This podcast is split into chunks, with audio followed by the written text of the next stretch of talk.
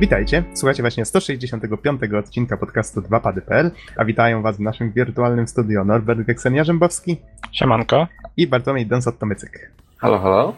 A mówi Adam Noxa 15 Dębski, nagrywamy w sobotę, o to jest dość nietypowe, dawno żeśmy nie nagrywali w sobotę, 16 sierpnia 2014.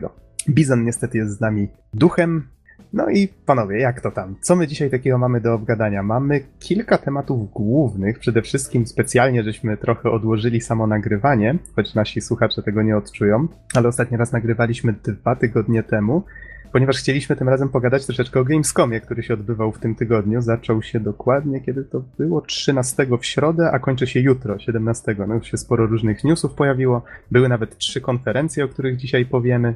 Więc nie, nie chcieliśmy, żeby odwlekać to jeszcze bardziej. Z kolei będziemy jeszcze dzisiaj mówić o zjeździe twórców gier. I jeżeli czas pozwoli, to być może zmieści się też recenzja Crysisa trzeciego.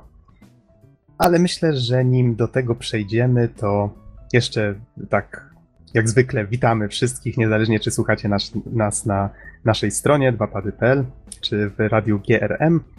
Oczywiście przypominamy, że na podstronie podcastu możecie znaleźć wszystkie linki i mm, pliki multimedialne, w sensie filmiki i inne takie dobra, więc tam zapraszamy, tam odsyłamy. No i panowie, myślę, że możemy zacząć takim standardowym pytaniem, czyli co tam ostatnio żeście grali? Ja w końcu dorwałem Saints Row 4. E, skończyłem Sleeping Dogs. Mm, nie Będzie wiem, recka? czy będziemy mieli czas na reckę. Właśnie dzisiaj pewnie. Ja też nie przygotowałem się jakoś za bardzo. Generalnie gra taka dobro średnia. Czegoś zabrakło trochę fanu, e, ale to ewentualnie później, jeżeli będzie chwila, powiem więcej i, Mhm. i siły. E, no, i w sumie tyle. No teraz Saints Row 4. E, skończyłem też grać w Angry Birds Epic na telefonie, bo niestety błędy mnie pokonały w tej grze. Błędy w Angry Birdsach? Tak, e, Epic to jest taki RPG darmowy, o którym już tam wspominałem. Niestety, jakby trzeba się zalogować przez Facebooka, no to mam swoje fejkowe konto, gdzie tam mam, wiecie, przyjaciół specjalnie na potrzeby gier dodawanych. Tamtym używałem, ale w pewnym momencie e, w pewnym momencie niestety ani nie szło się wylogować, ani zalogować, gra się wywalała, przez co nie byłem w stanie dostawać pewnych bonusów. E, no i w końcu grę odinstalowałem. Mhm.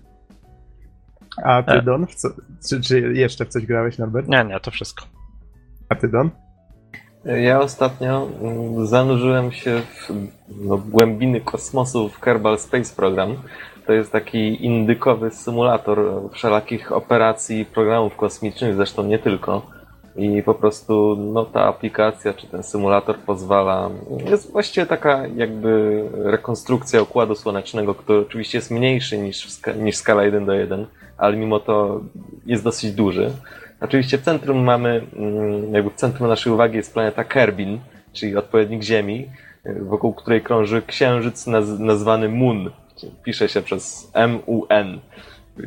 Więc tutaj autorzy troszeczkę się pobawili konwencją Taki i pozmieniali te nazwy, E, ale, ale jest księżyc, jest Ziemia zresztą, przepraszam, Kerbin ma drugi księżyc. No ale cała, cała idea polega na tym, że Mamy do dyspozycji całą masę części. Na bazie tych części budujemy różnego rodzaju rakiety z lądownikami, rowerami, jakieś stacje kosmiczne, stacje badawcze i po prostu eksplorujemy, e, eksplorujemy kosmos, eksplorujemy wszystkie planety, które są dostępne. No i cały myk polega na tym, że, no nie wiem, chcemy na przykład zbudować bazę na Księżycu. No to dobra, no to taka baza składa się z modułów. No to bierzemy sobie na przykład moduł, nie wiem, stacja badawcza, taki taki cylindryczny, pom- cylindryczne pomieszczenie, w którym jest laboratorium. No to teraz y, problem polega na tym, że to laboratorium trzeba zabrać na powierzchnię Księżyca, prawda? To trzeba najpierw zbudować rakietę, która zabierze ten moduł, no i oczywiście jakiś, jakiś lądownik, prawda, który umożliwi umieszczenie go e, na powierzchni Księżyca. No i oczywiście potem wypadałoby dodać jakiś drugi moduł, prawda? No to trzeba zrobić to samo i wysłać kolejną misję i potem te moduły połączyć. No i można w ten sposób budować przeróżne konstrukcje, e, od jakichś takich małych miasteczek księżycowych dosłownie, baz przeróżnych, e, stacji kosmicznych, nie wiem, statków sci-fi i tak dalej, i tak dalej. I wykorzystywać to potem wspomnieć- jako taka baza wypadowa w dalszy wszechświat? Na przykład. E, ale warto też wspomnieć, że wszystkie pojazdy zachowują się zgodnie z rzeczywistymi prawami fizyki. Czyli ja na przykład ostatnio zbudowałem taki trochę statek matka sci-fi, e, właściwie rodem z takich e, filmów, ale jednak mimo wszystko zachowuje się zgodnie z prawami fizyki. No i, i mamy tutaj kilka ważnych wartości, jak na przykład benzyna, czy elektryczność, więc tutaj trzeba o to wszystko dbać. E, nie wiem, na przykład jeśli, e, jeśli tak, taki statek matkę, taki statek matkę wrzucimy na orbitę, on krąży na orbicie, na przykład można wykorzystać go jako właśnie taką bazę wypadową, czyli mm, Czyli wyślemy mniejszy statek, zadukujemy, zatankujemy i on potem może dalej lecieć. W każdym razie mhm. gra jest y, bardzo przyjazna, dlatego że te rakiety buduje się niesamowicie łatwo ale, ale z drugiej strony jest to symulacja, warto o tym pamiętać i nawet takie banalne misje wymagają no, czasem nawet obliczeń. Więc... To w takim razie powiedz, za tydzień w takim razie będą dwie recenzje, Sleeping Dogs i, i Kerbal Space Program? Wiesz, to nie wiem tak naprawdę, dlatego że właściwie od, od recenzji powstrzymuje mnie fakt, że, mm, że gra nie jest jeszcze gotowa, ona jest we wczesnym dostępie, ja testowałem Aha. wersję bodajże 0.23 czy 2.5 jakoś dwie dziesiąte, co, coś Brzmi koło na tego. dość wczesną wersję. E, ale mimo to już na tym etapie jest bardzo złożona. Ja tą, tą grę obserwowałem od, od naprawdę bardzo, bardzo wczesnych wersji i już wtedy były świetne. E, I w zasadzie w grze mamy dwa tryby, mogę powiedzieć. Jest to tryb sandboxu, czyli oczywiście piaskownica, mamy cały wszechświat dla siebie, całą pakę części i baw się dobrze. E, ale też tryb kariery, który w zasadzie sprawia, że to wszystko nabiera sensu. To znaczy, zaczynamy od takich najprostszych części, za pomocą których właściwie nie możemy zbudować prawie nic. E, I, e, i mamy także całą masę przyrządów do mierzenia, na przykład temperatury, jakieś barometry, akcelerometry itd., tak itd. Tak I po prostu wysyłając rakietę w jakieś na przykład miejsce, na przykład na orbitę albo na Księżyc, możemy zebrać dane i je wysłać. Te dane mają jakąś tam wartość naukową i na tej bazie dostajemy więcej części i więcej pieniędzy, więc możemy budować potężniejsze rakiety, dzięki którym możemy dolecieć dalej. Generalnie rzecz biorąc, gra jest naprawdę bardzo przyjemna. E, jeśli chodzi o projektowanie nowych e, jakichś rakiet, lądowników, pojazdów, to naprawdę jest to szalenie przyjemne. Zawsze, kiedy do tego siadam, Niestety znika na długie godziny, co jest, jest z jednej strony fajne, ale z drugiej niestety nie do końca.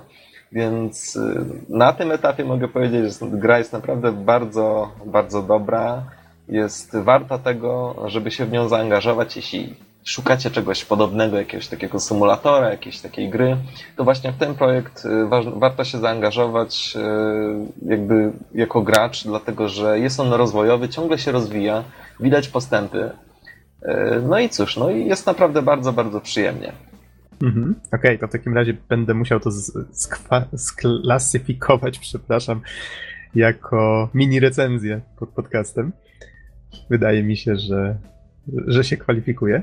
E, z kolei ja, no tak króciutko chciałem tylko dodać mm, troszeczkę informacji a propos Batman Arkham Origins, o, który recenzowałem poprzednio, ale może jeszcze przed tym, w co ja tam ostatnio grałem, E, zaczął, no skończyłem Crysisa 3 właśnie, o którym wspomniałem i zacząłem grać już tak trochę bardziej na poważnie w Metal Gear Solid Peace Walker.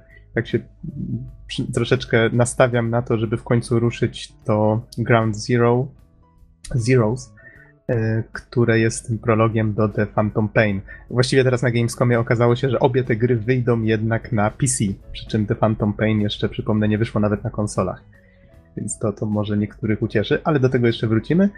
Z kolei właśnie coś, co chciałem dodać do Arkham Origins, e, przypomniałem sobie już po recenzji, że nie wspomniałem o czymś dość istotnym, mianowicie, że całkiem fajnie rozwinięto w tej grze system detektywistyczny.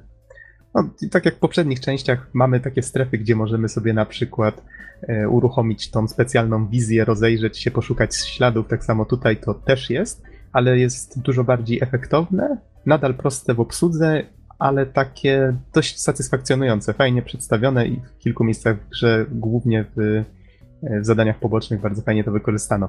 I coś, co też nie wspominałem, wspomniałem jedynie, że gra ma multiplayer, ale nie wiedziałem nawet, czy mogę go uruchomić, bo przypomnę, że grałem przez Steam Family Sharing. Okazało się, że właśnie Arkham Origins umożliwia przez Steam Family Sharing właściwie granie i w DLC, nie wiem czy we wszystkie, ale na pewno właśnie w Cold Cold Heart, o którym mówiłem. I w multiplayer też mogłem spokojnie grać, więc jak ktoś ma znajomego właśnie z Arkham Origins, to, to, to może skorzystać. A właśnie, czekaj, bo tak Mhm. właśnie wspominasz o tym, że nie jesteś pewien, czy to wszystko działo, działa. Czy, czy były jakieś informacje o tym, że udostępniana gra ma jakieś ograniczenia? No bo z tego, co ja wiem, Czytałem. no to po prostu to, Mhm. jest, to jest gra. Nie możemy korzystać z niej, jeśli, jeśli e, właściciel, e, czy ten, który ją wypożyczył, mówiąc oficjalnie Mhm. językiem Steama, e, to wtedy, wtedy możemy w nią grać spokojnie, jeśli ten ktoś, kto ma tą bibliotekę, jej aktualnie nie używa. Bo nie używa jakiejkolwiek gry ze swojej biblioteki. Czytałem, że ograniczeniem są DLC, to znaczy można grać w grę, ale DLC nie będą y, wchodzić jakby w ten, ten zestaw, czyli trzeba kupić je samemu, a tu się okazało, że jednak to Cold Cold Hard działało. No co do multi nie byłem pewien, to, to tutaj może to zależy od gry, od tego jak wydawca do tego podszedł. No ale okej, żeby już nie przedłużać, A to, to, tak... Mhm. to nie jest tak, że jeżeli mm, ty masz jakby pełną wersję gry też, to a kumpel ma DLC-ki, to te DLC-ki nie zostaną przeniesione do ciebie? Chyba takie było nie, nie, nie, ograniczenie. mam, nie mam pojęcia, naprawdę. Za małą wiedzę trochę mam na ten temat, ale jakbym się kiedyś czegoś dowiedział, to, to dam znać. Wrócę do tematu. W każdym razie o multi chciałem tylko troszeczkę powiedzieć. Pograłem w nie bardzo, bardzo krótko, dosłownie tak z godzinkę, może półtorej. Polega to mniej więcej na tym, że mamy dwie drużyny. Y, Są to drużyny złożone ze złoczyńców. Jedni to jest gang Jokera, drudzy to jest gang Bane'a i oni się tłuką między sobą na takiej zasadzie, jak to zwykle w strzelankach TPP. Do tego dochodzi jeszcze jakby trzecia siła, czyli y, superbohaterowie. I tutaj mamy Batmana z Robinem i oni y, chyba w jednym z trybów jest tylko Batman, ale tu pewien nie jestem. I to działa mniej więcej na tej zasadzie, że każda z tych drużyn ma jakieś cele. Y, Bandyci muszą się wytłuc nawzajem, mają jakąś tam ograniczoną ilość posiłków, czyli respawnów. Y, Z kolei drużyna superbohaterów nie ma w ogóle tego ograniczenia na ilość respawnów, ale oni muszą właśnie w tym ograniczonym czasie muszą wyeliminować e, wszystkich, czy część właśnie tych, e, tych bandytów, napełniając taki wskaźnik e, chyba strachu, czy czegoś właśnie w tym rodzaju, żeby... A powiedz mi, jakie są ograniczenia? No bo podejrzewam, że Mhm. jakby możliwość zostania Batmanem czy Robinem jest jakoś ograniczona. W tego typu grach, w sensie z jakimiś postaciami mm, specjalnymi, wygląda to w ten sposób, że ktoś, kto powiedzmy ma najwyższy wynik, może przejąć Batmana, czy coś takiego. Czy tutaj No, po prostu cię- jest to ciężko- dowolność? Ciężko Czy mi się odpowiedzieć... dopchasz, to już będziesz grać. Aha, ciężko mi odpowiedzieć na to pytanie, grając tylko te półtorej godziny symboliczne, e, ale widziałem, że na początku misji był losowany zawsze Batman. Raz miałem okazję, właściwie to był mój pierwszy mecz, miałem okazję właśnie zagrać Batmanem. I ta osoba już jakby jest tą postacią do końca. I potem na początku następnej rundy jest znowu losowanie i znowu pojawia się kolejna, kolejna osoba jest przydzielana jakby do tej drużyny. No i wiesz, mam do Ciebie kolejne pytanie. Jak Twoim zdaniem Aha. sprawdza się system walki tej grupowej e, online i jakie umiejętności, czy jak wygląda właściwie walka tym zwykłym bandziorem? No, tak jak wspomniałem, to już przypomina bardziej taką chodzoną strzelankę, przy czym postacie poruszają się tak trochę ślamazarnie, w sensie mm, ociężale, o, to jest lepsze słowo. Poruszają się tak ociężale i jakoś nie, nie złapało mnie to za serce szczególnie. Bo powiem szczerze, że może za krótko grałem, może mogłem się w to trochę bardziej wczuć, Aha, czyli ale... bandyci tutaj używają broni palnej, tak? Tak, tak, zgadza się. Nie biją się na pięści. Chyba można. Były takie ataki zbliżeniowe. Wiadomo, że z kolby można komuś przywalić, jak to w strzelankach TPP, ale. Ale to jakoś tak nie odstawało specjalnie. No, czasu do czasu potrafił wyskoczyć Batman i, i powiedzmy, i głównie atakował wręcz, no bo wiadomo, Batman nie ma broni palnej, prawda? Więc osoba, która nim gra, musi brać pod uwagę, że wszyscy mogą go zdjąć z odległości. I jeszcze był tam taki feature, o którym teraz sobie przypomniałem. Czasami można było wpuścić na arenę jakiegoś czarnego charaktera, czyli na przykład Joker.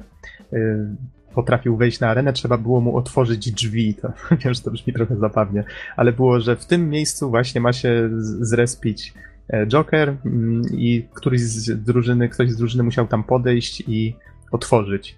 I wtedy chyba ta osoba mogła przejąć właśnie rolę e, tego czarnego charaktera. Mnie się to raz udało i wtedy jest się dużo bardziej wytrzymałym, ma się większą siłę ognia i no i można siać zniszczenie wokół.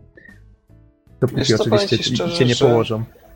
Tak jak mówisz, to ma jest to pewien pomysł i Mhm. wiem, ma to pewien potencjał. Ale niestety za krótko grałem, żeby wam powiedzieć, czy faktycznie ten potencjał został wykorzystany. No po prostu stwierdziłem, że nie za bardzo mi się to spodobało, żeby, żeby się w to angażować bardziej. No, szukałem, Mhm. szukałem w tej grze po prostu singla i może, może dlatego ten multi za bardzo mnie nie zainteresował, ale nie wykluczam, że kogoś faktycznie może to zainteresować. No bo mamy tutaj wszystko, co jest w tej chwili popularne w multi, czyli że mamy rozwój postaci, te, te punkty doświadczenia, jakieś dodatkowe ekwipunki, maski, nie maski, więc różne pierdółki w rodzaju czapeczek z Team Fortress 2, tak? No, no masa tego jest. Jak ktoś się będzie chciał w to zaangażować, na pewno będzie miał co robić. No to tak jako dodatek do recenzji. No właśnie o to chodzi, że na multi, przynajmniej te nowoczesne, to trzeba naprawdę spędzić sporo, sporo czasu. Mhm. I, I z tego tylko, co tutaj wyczytałem jeszcze na wiki teraz, bo nie byłem pewien co do ilości trybów. Tryby są dwa i w jednym z, jeden z nich działa właśnie tak, jak opisałem, a drugi jest e, z tego, co widzę, ograniczony tylko tym, że każda postać ma jedno życie. Czyli taki tryb eliminacji troszeczkę. No to właściwie A tyle. propos, wiesz, a propos tak te, tej wypowiedzi Geksena, że teraz trzeba się zaangażować, żeby jakoś tam pewnie wykoksić tą postać swoją. Bo mi się przypomniał No. stary, dobry 1999 z Quake'em dwójką, którym wszystkie postacie właściwie niczym się nie różniły oprócz modelu, który się wybrało, a one też nie wpływały na nic. No i ewentualnie można było sobie otworzyć plik ze skinami i zedytować i zrobić własny skin. I w sumie to Ale- było wszystko. A, ale mnie chodzi o to, żeby wiesz, wykoksić postać, tylko nawet żeby poznać mechanikę, to i w starych multikach, wiesz, jeżeli siadałeś z wymiataczem, no to wtedy po prostu cię łoił na lewo i prawo, no bo nie wiedziałeś, No tak, co, co to, robi to jest, który power To jest tak uniwersalna zasada. To przetrwa przez całe tysiąclecia. I pewnie Okej. kamperzy też. Panowie, w takim razie proponuję, żebyśmy przeszli już do tematów głównych i zacznijmy może od zjazdu twórców gier, bo tutaj, jak być może zauważyliście pod ostatnim podcastem, dołączyliśmy do patronów medialnych zjazdu, już tak troszeczkę tradycyjnie. Tak, I- wspieramy zjazd od 2011 roku. No, tro, trochę czasu już, trochę czasu już minęło, trzeba przyznać. No nie wiem, Don, chcesz, chcesz w takim razie zacząć? Oczywiście. Proszę bardzo. E, 25, 20, od 25 do 26 października włącznie będzie trwała, e, będzie trwała kolejna edycja zjazdu twórców gier, już siódma. E, Wow, no i cóż, impreza naprawdę od, od 7 lat istnieje jakby w branży. Początkowo była bardzo skromna, zaczęło się w 2008 roku i mogę powiedzieć z dumą, ja tam byłem. Było Z Milty spotkanie mleko piłem. E, No, nie mleko akurat. E, To było po prostu towarzyskie spotkanie 13 osób. e, Chociaż były też prelekcje i oczywiście ja też jedną miałem. Więc, więc naprawdę było bardzo fajnie. Potem z roku na rok powoli, powoli impreza coraz bardziej się rozrastała. W 2009 roku była połączona z Click Convention, który odbył się w Warszawie i właśnie odbyła się w Warszawie. E, I tam już było około 30 prelegentów. Z kolei w 2010 roku Nox, to ty też już pewnie pamiętasz, bo tam właśnie się w ogóle poznaliśmy.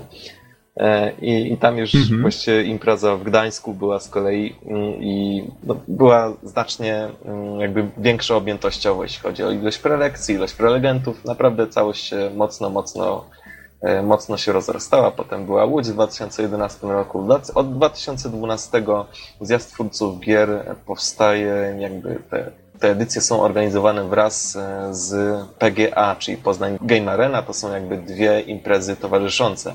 Natomiast jeśli chodzi o samo ZTG, to e, jeśli chodzi o, o tą edycję tegoroczną, to, mm, to obecnie przewidywane jest około 6, ponad 60 prelekcji. To sporo. Jeszcze, tak, 60? dosyć sporo. Właśnie ze względu na to, e, właśnie ze względu na to, mm, jedna z sal, która miała być przeznaczona na projekcje filmów, no bo w poprzednich edycjach mieliśmy do czynienia z takimi projekcjami jak e, jakie to były? Na pewno mm, jedna, jeden Na na dokument pewno o Minecrafcie. Indie Game The Movie na pewno I był. to też. Więc, więc tego typu inicjatywy, inicjatywy też mieliśmy na ZTG. Teraz jest znacznie więcej prelegentów i prelekcji dzięki temu. Już teraz jest na stronie internetowej oficjalnej na, wzmianka, że jest powyżej 50. I naprawdę muszę powiedzieć, że, że z roku na rok coraz więcej znanych firm przyłącza się do zjazdu, interesuje się tą imprezą, a także, mm, także badaczy uniwersyteckich, którzy, którzy się zajmują grami lub po prostu działają. A jest to impreza w zasadzie przeznaczona mm, dla samych graczy, dla twórców, a także dla wszystkich tych, którzy gdzieś tam w branży wokoło gier pracują, e, na przykład dla muzyków, e, dla, dla grafików i tak dalej, i tak dalej. Na przykład w tym roku, tak teraz sobie przewijam listę. Oczywiście mamy Techland, przedstawicielstwo, mamy e, Artura Maxare z Flying Wild Hog, to jest studio między innymi od Hard Reseta. Co tutaj dalej mamy? Na przykład E, o proszę, Maciej Miąsik, twórca Electrobody, czyli gry, która jest jakby tematem głównym The Jamu, e, którego zresztą też jesteśmy patronatem. E, czyli na przykład jeszcze reprezentacja CD Projekt Red, Ad Games, Transhuman Design i tak dalej, i tak dalej. Naprawdę jest cała masa firm z Polski, a także i ze świata. Poprzednio, poprzednio, na poprzednich edycjach mieliśmy także Rovio, był także Zynga, E, więc, więc naprawdę dużo firm coraz ciekawszych z roku na rok pojawiają się na zjeździe. E, jest też możliwość zgłoszenia własnej prelekcji. Można to zrobić do 10 września. Ja polecam się pośpieszyć, dlatego że e, tutaj już na stronie wiszą, wiszą wybrani prelegenci i naprawdę jakby wydaje mi się, że poprzeczka jest coraz wyższa i chyba coraz trudniej będzie się dopchać do, do możliwości wygłoszenia swojej prelekcji, więc, więc polecam, polecam, jeśli ktoś o tym myśli, żeby właśnie już, już powoli to wszystko wrzucał, jak mówię, 10 września. E, poza tym, a propos tej prele tych prelekcji, mogę jeszcze powiedzieć, że o przyjęciu jej e, decyduje Rada Zjazdu i, no i w sumie jest to decyzja wyłącznie wewnętrzna. Dobra, może ty jeszcze coś powiesz o zjeździe Nox, żeby mnie odciążyć troszeczkę i może wrzucić okay. jakieś nowe myśli, a potem jakoś ładnie temat zamkniemy. Mhm. To znaczy, myślę, że bardzo dobrze tutaj wspomniałeś. Mnie tylko zastanowiło, nie wiem, czy się orientujesz, mm, czy dużo będzie w tym roku zagranicznych prelegentów? Na pewno kilku już jest wymienionych wśród mm, na, na liście właśnie prelegentów, między innymi mhm. e, z firmy Explorers. Nie wiem, czy kojarzysz. Mm, nie, nie, to czy akurat nic mi nie Red mówi. Green, Brightside. No naprawdę te, te możliwości tutaj rosną cały czas. Prelegenci nowi się zgłaszają, więc, więc podejrzewam, że, że będzie ciekawie.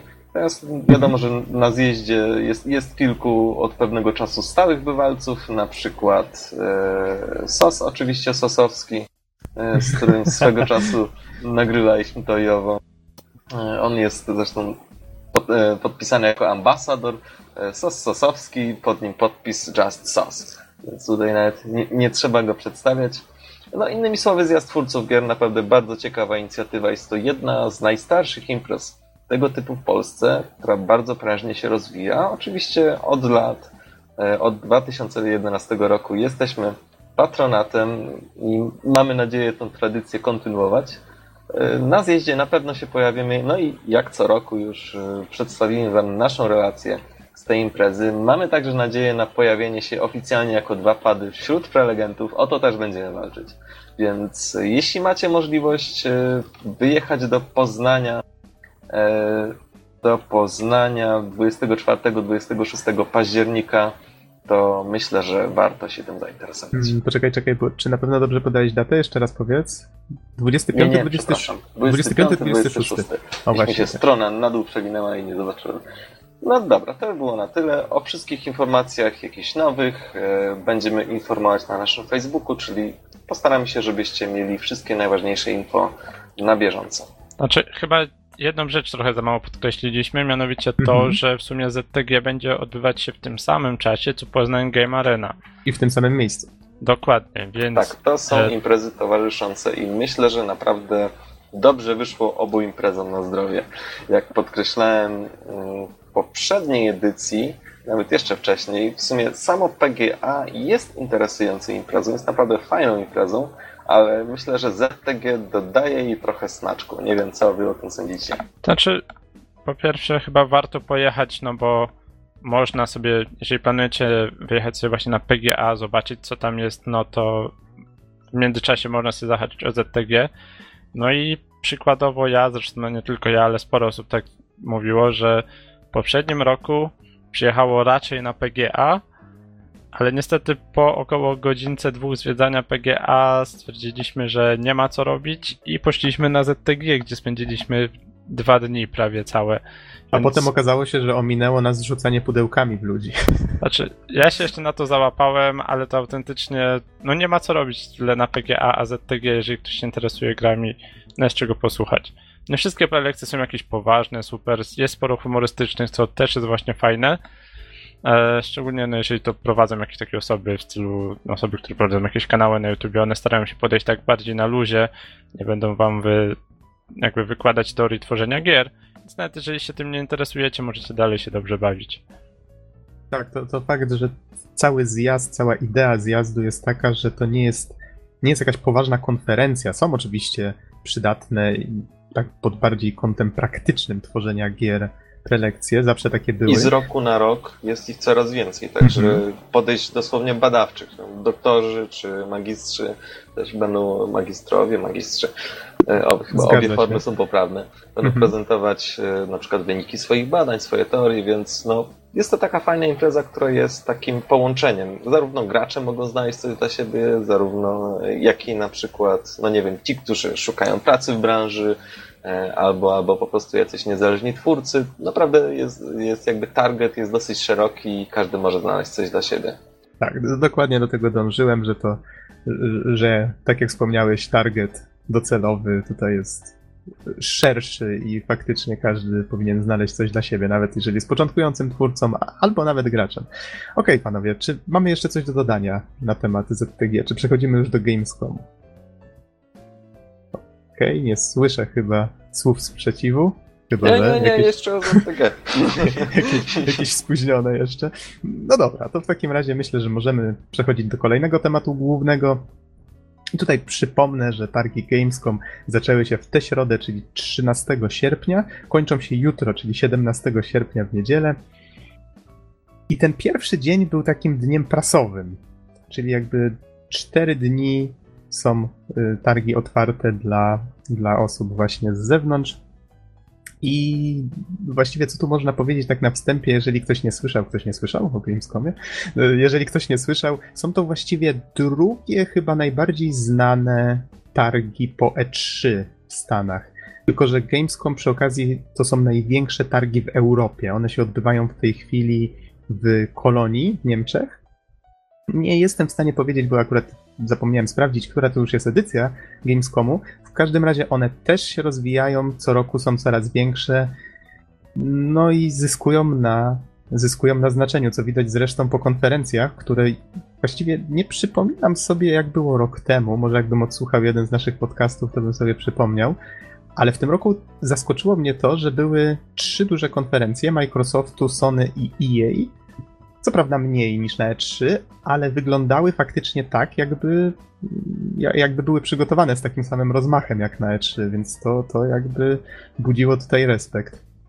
Co prawda, problem jest taki, że od czerwca nie za dużo zdążyło się wydarzyć. Co prawda, firmy przygotowały jakieś tam niespodzianki, mniejsze lub większe. W dużej części jednak mówiły o tym, co już, co już żeśmy widzieli na przykład na, na E3. Czasami pokazując jakiś nowy zwiastun, jakiś nowy gameplay, więc to było, to było fajne, jeżeli ktoś śledził jakieś konkretne tytuły. E, To jak panowie, czy mam streścić tutaj swoimi super długaśnymi notatkami? Postaram się streszczać w miejscach, które jakby powtarzają się z tym, co wiemy z E E3. Goat Simulator trafi na Xbox One. tak, dokładnie. To, to nawet, nawet tłum zareagował tak jakoś ochoczo, ożywił się trochę na tej konferencji. Okej, to może w takim razie e, z, właściwie Superhot skupmy... też wyladuje na Xbox One. Tak, był pokazywany, to prawda, gratulujemy twórcom. Muszę powiedzieć, że chłopaki naprawdę wyszli na taki wysoki poziom. To jest tam, to jest ten poziom, na który chcesz trafić, jeśli jesteś indykiem. Tak, dokładnie. Wszyscy chcą o tobie mówić i się tobą chwalić na swoich platformach. To, to już o czymś świadczy. Więc jeśli jesteś indykiem, chcesz stworzyć Superhot. Okej. Okay.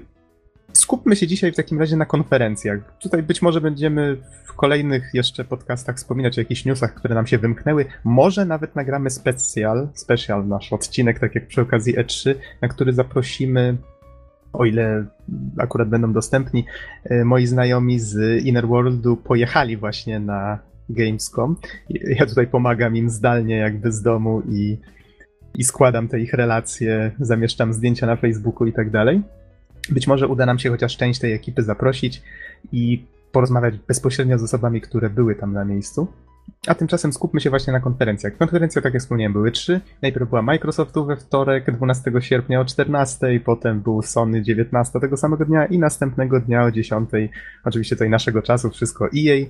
Zamieścimy wideo z tych z tych konferencji, bo można to wszystko znaleźć na YouTube, zamieścimy to pod podcastem, ale żeby tak streścić chociaż trochę, o czym była mowa. No Microsoft pokazał nowy zwiastun z Assassin's Creed Unity, tutaj nie wiem, czy przypomniano, czy powiedziano, że 28 października jest premiera. Potem przypomniano o tym, że 29 nowych rynków będzie dla Xboxa od 2 września, w tym oczywiście będzie też Polska, z tego co pamiętam. E, wspominano o tym, że FIFA 15 będzie miał ekskluzywny content, że będzie bundle z konsolą. Potem mówiono o ID at Xbox, czyli tym, e, tej idei właśnie skierowanej do indyków. I mówiono o tym właściwie w takim filmiku z szybkimi migawkami, wymieniono tytuły, które jako pierwsze pojawi, pojawią się na Xboxa One e, w przypadku wydań na konsolę. Nie wiem jak w przypadku PC-ów. Może na szybko przeczytam, czy nie? Jest ich tutaj całkiem sporo. Blues and Bullets, Cuphead, Dungeon of the Endless, Fruit Ninja Kinect 2, Funk of Titans, Ghost of a Tale. Nie dziwcie się, jeżeli większość z nich nie kojarzycie. Ja też jak na to patrzyłem, to większość nie kojarzyłem. O, Goat Simulator, tak jak tutaj wspomniał Don. Gunscape, Massive Chalice, Insight, Night Squad, Lovers in a Dangerous Space Time. To brzmi tytuł, ciekawie. To, to, to brzmi ciekawie, co nie? Y, z tego co pamiętam, z tego urywka, który tam pokazali, to wyglądało troszeczkę jak y, Faster Than Light, połączone z jakąś szybką strzelanką, czyli był jakiś statek, w którym było widać wnętrze, pokoje i, i wszystko się latało, wybuchało i w ogóle Wiesz co, nie, nie powiem ci szczerze, że Aha. już nawet pomijając fakt, co w tej grze faktycznie jest, ale kiedy widzę tego typu tytuły, to właśnie serce rośnie, dlatego że od tego są indyki, od, od jakichś oryginalnych pomysłów, od mieszania konwencji. No kurczę, naprawdę fajnie, fajnie. Oby więcej pomysłowych, ciekawych designem gier powstawało. Kochankowie w niebezpiecznej przestrzeni kosmicznej. Będzie co badać, naprawdę. Jest Space Time. O Jezu, nie, nie jestem pewien, jak to przetłumaczyć. Okay, o, jest nie... świetny inny tytuł, No Time to Explain. Tak, to, to, to, brzmi genialnie i z tego co widziałem, to jest taka bardzo szybka gra akcji, gdzie się do wszystkiego strzela, więc myślę, że ten tytuł do niej pasuje. Jeszcze ominąłeś jedno, to jest ID e, iDarb, nie wiem jak to przeczytać. Potem jest Plugio Incorporation Evolved, to jest gra, którą pewnie niektórzy kojarzą z urządzeń przenośnych, gdzie kieruje się wirusem, ewoluuje się, teraz widać, że to trafia też na większe konsole może już dawno trafiło, z, zaraża, nie jestem pewien, nie, nie śledzę takich gierek zbytnio. E, Rivals of Ether, Smite. A, Smite to też pewnie sporo osób kojarzy, takie, taka moba, gdzie kieruje się bardziej jak w grze akcji. Slash Dash, Space Engineers. O, to ty Don z kolei chyba śledziłeś, co się działo z tą grą. To, to co. Nie można... bardzo. E, to jest gra nieco podobna do Kerbal Space Program, tyle że dla właśnie, dla właśnie Space Engineers to jest taki Minecraft w kosmosie, mówiąc dosłownie. Z nieco większą rozdzielczością, oczywiście z ładniejszą grafiką, ale, ale działa to na takiej zasadzie. Mhm, ale widziałem na gameplayach, które pokazano, że mimo wszystko to, co się tworzy, może się poruszać. Nawet pokazywane tak, statki, tak, które można, się zderzają. Można tworzyć naprawdę gigantyczne statki i to coraz więcej, e, coraz więcej części jest różnorodnych, coraz więcej możliwości, więc naprawdę projekt też się rozwija. Ja osobiście widziałem, jak ktoś odtworzył to z genialną dokładnością mm, statek Republiki z trzeciej części Gwiezdnych Wojen. Taki niszczyciel wielki, więc no naprawdę można zrobić fajne rzeczy. Mhm. E, to było Space Engineers, było też Spectra, Pneuma, Breath of Life, Trees, The Escapists. E, to wyglądało fajnie. Taki taka gra o ucieczce z więzienia, zrobiona troszeczkę w stylu takich starych RPGów dwuwymiarowych z widokiem od góry. I, I, przez dwuwymiarowych mam na myśli japońskich, czyli takie trochę jak, jak powiedzmy y, z NESa, czy, czy SNESa. Więc mniej więcej w tym stylu. Wyglądało to bardzo sympatycznie i, i, i z jajem. Było też Volgar the Viking, Speedrunners i, I właśnie Super Super, Hot. hot. Super hot. Tak, i przypomnę, Super że. hot. przypomnę, Będę że to mówić to przez tak- resztę podcastu. Super hot. Oj, to nie, Super nie hot. ułatwia chyba zbytnio dodania. Y, I, i to właśnie. słuchania. I to gry, które jako pierwsze na konsolach pojawią się właśnie na Xboxie One. Dokładniej pokazano troszeczkę właśnie to Space Engineer, Superhot, The Escapist. To jest gra wydana, tak przy okazji dodam, e, wydawcą jest Team 17, czyli twórcy Wormsów. E, No i o Smite też tam troszeczkę jeszcze powiedziano. Potem, to, to już ciekawsze rzeczy, e, przynajmniej ciekawsze, w sensie tu już więcej czasu im poświęcono, to to nie był już taki e, Jak szybkie śmiesz migawki. twierdzić, że Space Engineers nie jest ciekawe? To był zły dobór słów, wybacz. Pokazano Below, nowy Będzie zwiastun. Będzie hejt. O nie. Pokazano Below. Nie wiem, czy pamiętacie tą gierkę, to z tego co pamiętam opisano ją na E3 jako, jako proceduralnie generowany dungeon crawler z taką pikselkowatą, ale bardzo ładną i estetyczną grafiką. Dość mroczną. I teraz pokazano nowy zwiastun, który skupiał się przede wszystkim na klimacie i na muzyce. Tutaj nawet podano e, kompozytora Jim Guthrie, nie jestem pewien, czy dobrze czytam. I właśnie podano go na samym początku i widać było od razu, że ten zwiastun będzie skupiony na budowaniu klimatu, muzyką. Bardzo fajnie to wyszło. Je- jeszcze bardziej się nakręciłem na tę grę, a niestety ona chyba jest ekskluzywem. Mm, no cóż. Potem pokazano Call of Duty Advanced Warfare od Ta, Sledgehammer ta. Games. Nowy gameplay, oczywiście dużo wybuchów, ale powiem ci, że bardzo fajnie to wyglądało. To- jest jednak wyższa półka, co nie? Akcji i, i wybuchów. Wyższa półka wybuchów, jak to brzmi. Yy, Wspomniano o tym, że dodatki pierwsze trafią na Xboxa One i tutaj nawet chyba nie jestem pewien, czy zanotowałem datę premiery dodatków, czy samej gry, 4 listopada, chyba samej gry. Wspomniano o tym, że będzie bundle konsoli z grom, yy, będzie kosztował 500 euro, 500 dolarów lub 430 franków yy, sterlingów. Pokazywano potem jeszcze Evolve, o którym też już chyba żeśmy mówili, czyli Tak, tak, to jest ten niesamowity, mo, może niesamowity, ale naprawdę interesujący projekt z niesymetryczną rozgrywką. Czyli czterech łowców poluje na jedną bestię. Mhm. Y, Tutaj akurat trochę mało pokazano. Myślę, że ciężko jest na takich targach i bardzo ściśle kontrolowanych czasowo prezentacjach jakoś szerzej o tym powiedzieć, ale polecam, jeżeli ktoś jest zainteresowany właśnie tym, y, tym, y, tym tytułem, Modelem żeby... rozgrywki? No tak, takim właśnie niesymetrycznym gameplayem, tak? I, i właśnie zainteresuje go ten, ta idea kontrolowania takiego ka- kafulu podobnego e, potwora na jakiejś innej planecie kontra mm, czterech graczy, e, Marines powiedzmy, o, o różnych klasach, to polecam, żeby sprawdziła taka osoba zainteresowana e, kanał na YouTube Evolva.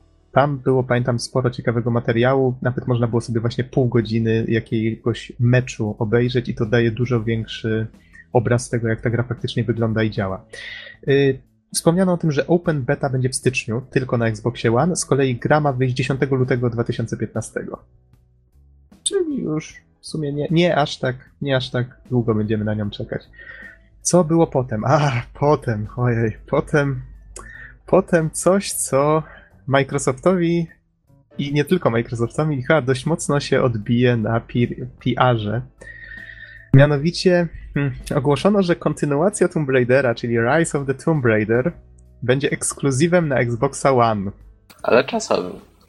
Całe szczęście, ale wycisnęli to dziennikarze z Microsoftu już po konferencji, bo ci nie chcieli powiedzieć, czy to jest czasowe, czy nie. Na konferencji powiedzieli tylko, że ekskluzyw i wszyscy z mieli. Co takiego?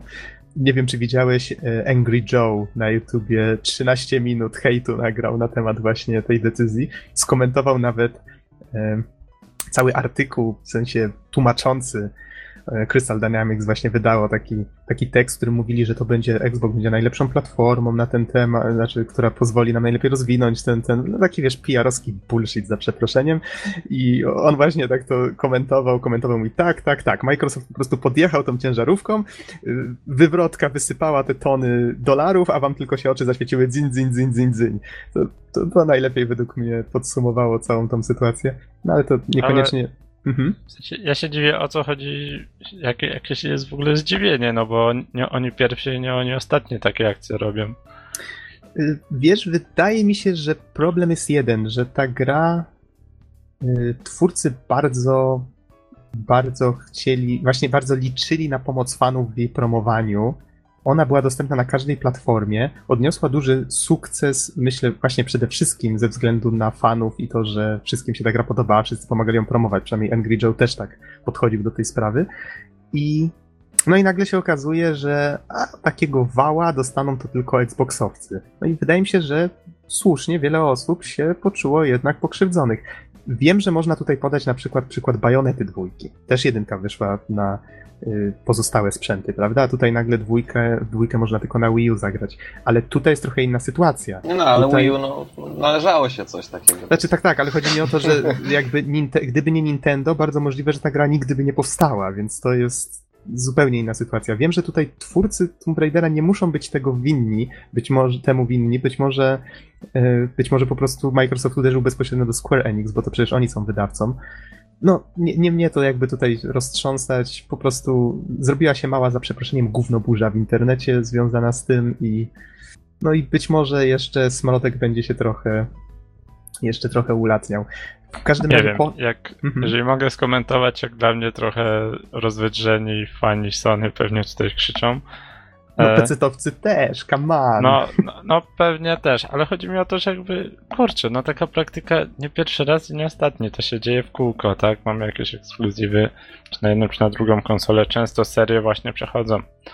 Niestety No, tak to- to, to tak- wygląda. Z zupełnie mojego osobistego punktu widzenia, ja bardzo po prostu czekam na tą grę, bo jedynka strasznie mi się podobała i nie wątpię, że dwójka będzie jeszcze lepsza.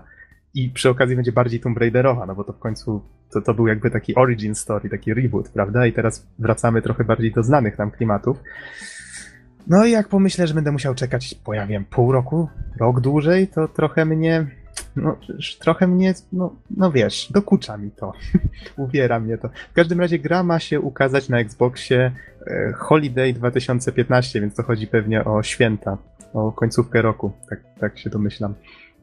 Potem pokazano coś, coś naprawdę fajnego, mianowicie pokazano gameplay z Quantum Break, czyli gry od Remedy Entertainment, twórców Maxa Payne'a. Wyszedł Sam Lake, czyli twarz pierwszego Maxa, tak? I właśnie mówił o, opowiadał o grze, opowiadał o tym, że bohater wmieszał się w jakiś eksperyment, może w tej chwili kontrolować czas. Sam czas wokół niego właściwie e, zaczyna się rozpadać. To było bardzo fajnie pokazane na tym gameplayu, bo akcja w pewnym momencie zupełnie się zatrzymała i e, właściwie tak jakbyśmy się poruszali w takim zastygłym świecie. I jeszcze się okazuje, że przeciwnicy, niektórzy, z którymi się będziemy ścierać, oni też potrafią się jakby w tych, w tych takich zastygłych światach też poruszać.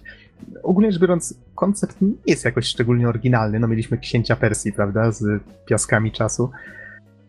Ale wydaje mi się, że to, co oni robią, wygląda akurat na tak doszlifowane, tak szczegółowe, to faktycznie wygląda na taki prawdziwy tytuł AAA, z wysokiej półki. Więc jestem bardzo ciekaw, bo jeżeli chodzi o gameplay, no to przypomina po prostu taki Uncharted, no taką dynamiczną strzelankę z, z perspektywy trzeciej osoby, z różnymi takimi fajnymi umiejętnościami w rodzaju e, zatrzymanie czasu na sekundę, co pozwala na przykład przemknąć od przeszkody do przeszkody, tak żeby przeciwnik myślał, że my nadal jesteśmy tam, albo zamrożenie czasu wokół przeciwnika, żeby kule się zatrzymały tuż przy nim, a potem wszystkie runęły na niego gradem. No, tego typu, tego typu fajne rzeczy, ale wygląda to nieziemsko. E, Okej, potem pokazano znowu Fable Legends. Tutaj. Aha, tutaj jeszcze może wspomnę Quantum Break, że ma być demo tylko na Xbox One. Ale nie byłem pewien dokładnie o co im chodzi. Czy to demo będzie, czy już jest. Na razie jakby pozostawiam tę kwestię jako otwartą. Potem pokazano znowu Fable Legends, mówiono o otwartej becie 16 października. Potem pokazano znowu coś nowego. Scream Ride, tak to nazwano. E, Coś, co ma wyjść na wiosnę 2015 i ma wyjść na Xboxie 360, Xboxie One i to jest właśnie ekskluzyw Microsoftu. Tylko, że ta gra wydała mi się strasznie makabryczna, bo ona opiera się na tym, że budujemy różne atrakcje, tak jak pojawiłem w Rollercoaster Tycoon, ale budujemy je właściwie po to, żeby je burzyć na przykład w trakcie jako jakieś obiekty testowe, w sensie ludzie jadą tym i my potem burzymy część toru i oni gdzieś wylatują, krzyki. Tak podeszli z czarnym humorem w tym zwiastunie do tego, że jakby y, krzyki i strach to jest miara twojego sukcesu, ale powiem wam, że trochę mnie przeraził ten zwiastun. Nie jestem pewien, co o tej grze myśli, myśleć. Nie wiem, czy widzieliście to. Widziałem, widziałem. Szczerze powiedziawszy. No cóż. Mamy różne pomysły, są i takie. O, właśnie ktoś wypadł mhm. z kolejki. Brawo, brawo. O, ktoś się rozbił. Oj, no, szczerze powiedziawszy, no nie wiem. Na pewno jest to pomysł oryginalny i właśnie pewnie dzięki temu się, e, się przebił, ale no nie wiem, Nox, szczerze powiedziawszy, pamiętaj, że, że tego typu rzeczy robiło się już w Rollercaster Tycoon. No, I, wiem, wiem. Tak nie, jak, nie robi problemów, więc... Tak jak wspomniałem. No tak tylko mówię, że poczułem się trochę nieswoje, jak to oglądałem. Nie wiem czemu. Może konwencja jest trochę zbyt mało humorystyczna. Nie wiem. No, zobaczymy. Zobaczymy, co z tego wyjdzie. E, tak jak mówię, to w przyszłym roku dopiero, dopiero będzie można w to zagrać na Xboxie i tym starym, i tym nowym. Potem znowu pokazano Forza Motorsport 5, Wspom znaczy pokazano, no ta gra już wyszła. Wspomniano o tym właściwie, że ona się dalej rozwija, tak wiecie, troszeczkę reklama, że są nowe auta, na przykład Rolls-Royce się pojawił. E, potem pokazano Forza Horizon 2, no tutaj już mm, coś nowego. Mówiono o zabawie ze znajomymi, o tym, że gra wyjdzie 30 września. W sumie też jakoś bez rewelacji, no po prostu tak, tak przypomniano o tym, że gra istnieje. To, co potem pokazano, mnie bardziej zainteresowało, bo o tej grze na E3 właściwie tylko wspomniano. Ori and the Blind Forest. Pojawił się zwiastun na E3. E, przypomnę, że to taka platformówka bardzo klimatyczna, taki jakiś magiczny las, e, magiczny stworek jako bohater. Wszystko widać, że tak mm, ma budzić w nas różne uczucia i właściwie było skierowane, myślę, tak do do osób, które lubią takie nietypowe platformówki. Bardzo mi się podobał ten pomysł. Grę tworzy Moon Studios i teraz pokazali gameplay z takiego etapu, w którym który troszeczkę nawiązywał do takich staroszkolnych platformówek, gdzie goni na Slavan, tutaj goniła mm, tego małego stworka, którym kierowali, e, kierowali na pokazówce, goniła fala wody. I trzeba było po prostu uciekać pod górę. Ale powiem wam, że animacja w tej grze i to jak ona wygląda, to jest to jest miód i orzeszki. Pięknie, naprawdę. Tylko, że z tego, co tutaj sobie zanotowałem, to będzie Xbox and PC Exclusive. Uff, PC. O, dobrze. Dobrze, mnie, mnie to pasuje. Okay, I, Sony. I to będzie This Holiday, czyli, czyli pod koniec tego roku. Fajnie, fajnie. Przyznam szczerze, że na to, na to czekam. E, potem Sunset Overdrive, czyli kolejny ekskluzyw, o tym już była mowa. Teraz wspomniano, że 28 października będzie premiera, a na zwiastunie, że 31, więc tu pewnie rozminięto się troszeczkę z datami w zależności od re regionu. Wspomniano o tym, że będzie bundle z konsolą i tutaj 400 dolarów euro albo 350 franków sterlingów. Potem, właściwie już pod koniec, mówiono tylko o Halo. Mówiono o The Master Chief Collection troszeczkę, mówiono o Halo Nightfall, czyli o tym serialu, ma być na jesień i ogłoszono jeszcze, że powstanie coś takiego jak Halo Channel, czyli ma być to, ma być to takie miejsce, gdzie fani Halo będą mieli właściwie wszystko związane ze swoim ulubionym uniwersum. Tam mają być gry, tam ma być serial, tam mają być newsy, statystyki, po prostu takie takie centrum Halo w jednym miejscu. I jeszcze ogłoszono, że współpracę z Twitchem rozpoczęto, więc tutaj prawdopodobnie jest związane z, ze streamingiem rozgrywek i, i tak dalej i tym podobne. E, troszeczkę też wspomniano o Halo 5 Guardians, czyli Halo, Halo 5. Y, przypomniano, że beta multi, mam wrażenie, że to już mówiono na E3, ma być od 29 grudnia do 18 stycznia, że 11 listopada 2014 będzie można dostać do niej dostęp razem z The Master Chief Collection. No i to tak niecałe półtorej godzinki minęło w ten sposób i przejdźmy może w takim bądź razie do Sony. Sony zaczęło z przytupem, bo pokazało Bloodborne, czyli oczywiście duchowego następcę Demon Souls i Dark Souls. Byłem bardzo zadowolony. Naturalnie zwiastun wygląda świetnie, tak mrocznie. Podoba mi się, nawet chyba mrocznie od poprzednich części. Potem się pochwalono, że sprzedano już 10 milionów PS4 na świecie i mowa tutaj oczywiście o takich, które trafiły do faktycznie do odbiorców, a, a nie powiedzmy w sklepach jeszcze leżakują. E, następnie całkiem o fajnych grach mówiono. E, niektóre z nich tutaj widzę już na wstępie, czyli na przykład The Tomorrow Children, stworzone przez Q Games. Ma być to ekskluzyw na PS4 i to jest taka gierka, o której może warto chociaż dwa słowa więcej powiedzieć, bo ona. No, wcześniej jej nie widzieliśmy i nie za bardzo wiem, jak ją określić. Wyglądało to troszeczkę jak taka strategia, jak połączenie lemmingów z, e, z klimatami marksistowskimi. Właściwie gra opowiadająca prawdopodobnie, tak, tak to wyglądało, o jakiejś nacji małych dzieci, które próbują sobie radzić w świecie, budując właśnie miasto, walcząc z wielkimi potworami, następnie z, tych, z ciał tych potworów wydobywając surowce do dalszego rozwoju i to wszystko właśnie przy takiej muzyce propagandowej, wszystko kojarzące się właśnie z takim Związkiem Radzieckim. Strasznie porąbany pomysł, ale wygląda pięknie, bo zastosowano takie filtry, które sprawiają, że ta gra, e, wszystko w tej grze sprawia wrażenie, jakby było malutkie, Wiecie na pewno o czym mówię, takie zamazane. To tak zwany tilt shift, efekt miniatury. Chyba tak. Okej, okay. dzięki, że, że sprostowałeś sprawę. O to dokładnie chodzi. I wygląda to nietypowo. Nie wiem, widzieliście? Co o tym sądzicie? Don, oglądałeś znaczy, może właśnie, właśnie oglądam i szczerze powiedziawszy, no zobaczymy. Jakoś, jakoś mnie za bardzo nie, nie ujęło za serce, ale, ale jak mówię, zawsze jestem otwarty na nowe propozycje może coś ciekawego z tego wyniknąć. Mhm. Potem pokazano The Vanishing of Ethan Carter. Z nowym trailerem, który tak. właściwie zupełnie zmienia to, co myślałem o tej grze. Dlatego, to znaczy? początkowo myślałem, że będzie to coś bardziej przypominającego Dear Esther, ale teraz okazuje się, że jest na pewno więcej więcej jakby tej samej zagadki, odkrywania tego wszystkiego bo tam bodajże na, na gameplayu były pokazane jakby, nie wiem, zjawy z przeszłości, na przykład jakieś dane momenty. No i zobaczymy, zobaczymy. Naprawdę myślę, że jest to ciekawa produkcja, którą, którą warto śledzić. Ja przynajmniej tak robię. Mhm.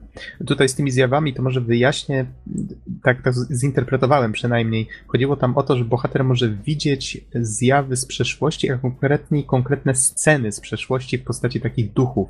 Ludzie na przykład rozmawiają ze sobą, jakoś reagują i zwróciłem tam uwagę na taką y, na taki napis połącz sceny, czyli kolejność scen określ. Czyli gracz będzie mógł sam zdecydować, tak, tak się domyślam, czy będzie musiał zgadnąć, w jakiej kolejności te sceny się odbywały. Być może będzie musiał zbierać informacje, żeby to zrobić i tak dalej, i tak dalej. No i to połączone z tajemnicą morderstwa, więc tutaj jak, jak najbardziej to wszystko będzie pewnie w takiej tajemniczej i, yy, i troszeczkę może kryminalnej, to, to może złe słowo, ale ale taki thriller nad, to, to będzie się szykuje się taki thriller nadprzyrodzony, mówiąc krótko. Mhm. O, no ładnie to określiłeś.